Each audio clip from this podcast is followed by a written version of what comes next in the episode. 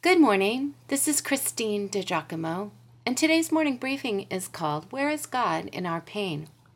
We are entering the season of Emmanuel, God with us. We have been talking about being more keenly aware of God's presence in our lives, understanding His promise to us, His children, that He will never leave us or forsake us. God will never leave us alone. But what about in our pain? What about in times of suffering? Where is God then?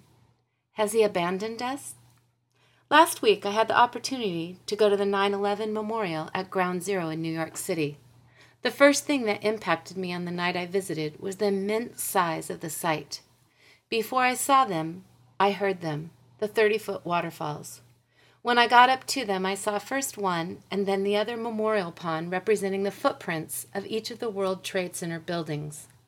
When I got close, I could see the names of those killed that fateful day, etched in bronze and backlit, all around the perimeter of the ponds, each about an acre in size.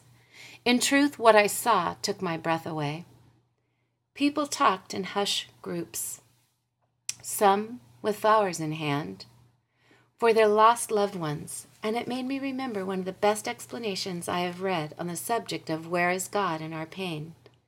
It was from Gordon MacDonald, a great Christian thinker of our day, who spent time at the site immediately following 9 11.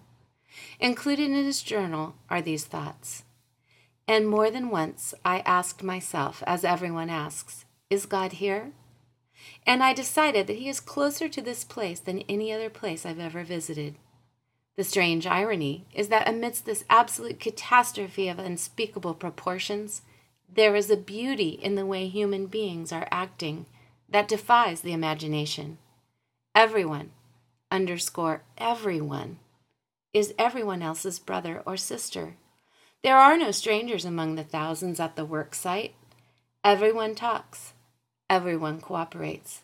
Everyone does the next thing that has to be done. No job is too small, too humble, or on the other hand, too large.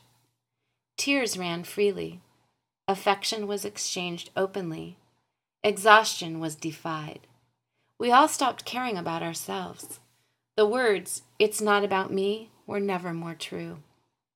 No church service, no church sanctuary, no religiously inspiring service has spoken so deeply into my soul and witnessed to the presence of God as those hours last night on the crash site.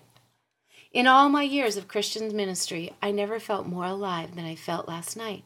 As much as I love preaching the Bible and all the other things that I have been privileged to do over the years, being on that street, giving cold water to workmen, praying and weeping with them, listening to their stories was the closest I have ever felt to God.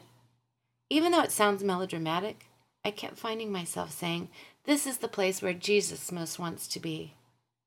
Have you been at a place of extreme tragedy, sadness, or death? Yes, some of you are right now.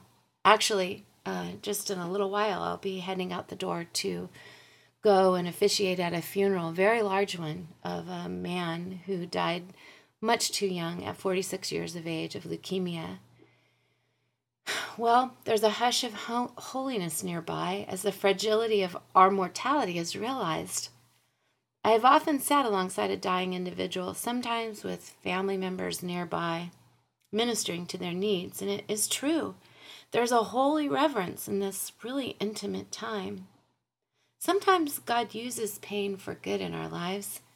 C.S. Lewis said, God whispers to us in our pleasures. He speaks in our conscience, but he shouts in our pain. It is his megaphone to rouse a deaf world. The psalmist wrote, The Lord is close to the brokenhearted and saves those who are crushed in spirit. He heals the brokenhearted and binds up their wounds. These are the truths you can share with those you know who might be hurting. And by all means, let them know they are not alone.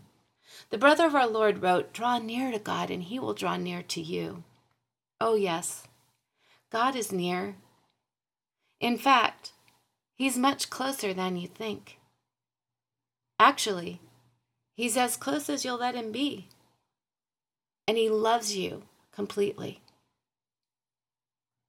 If you'd like to read this, you can go to pastorwoman.com, click on Morning Briefings.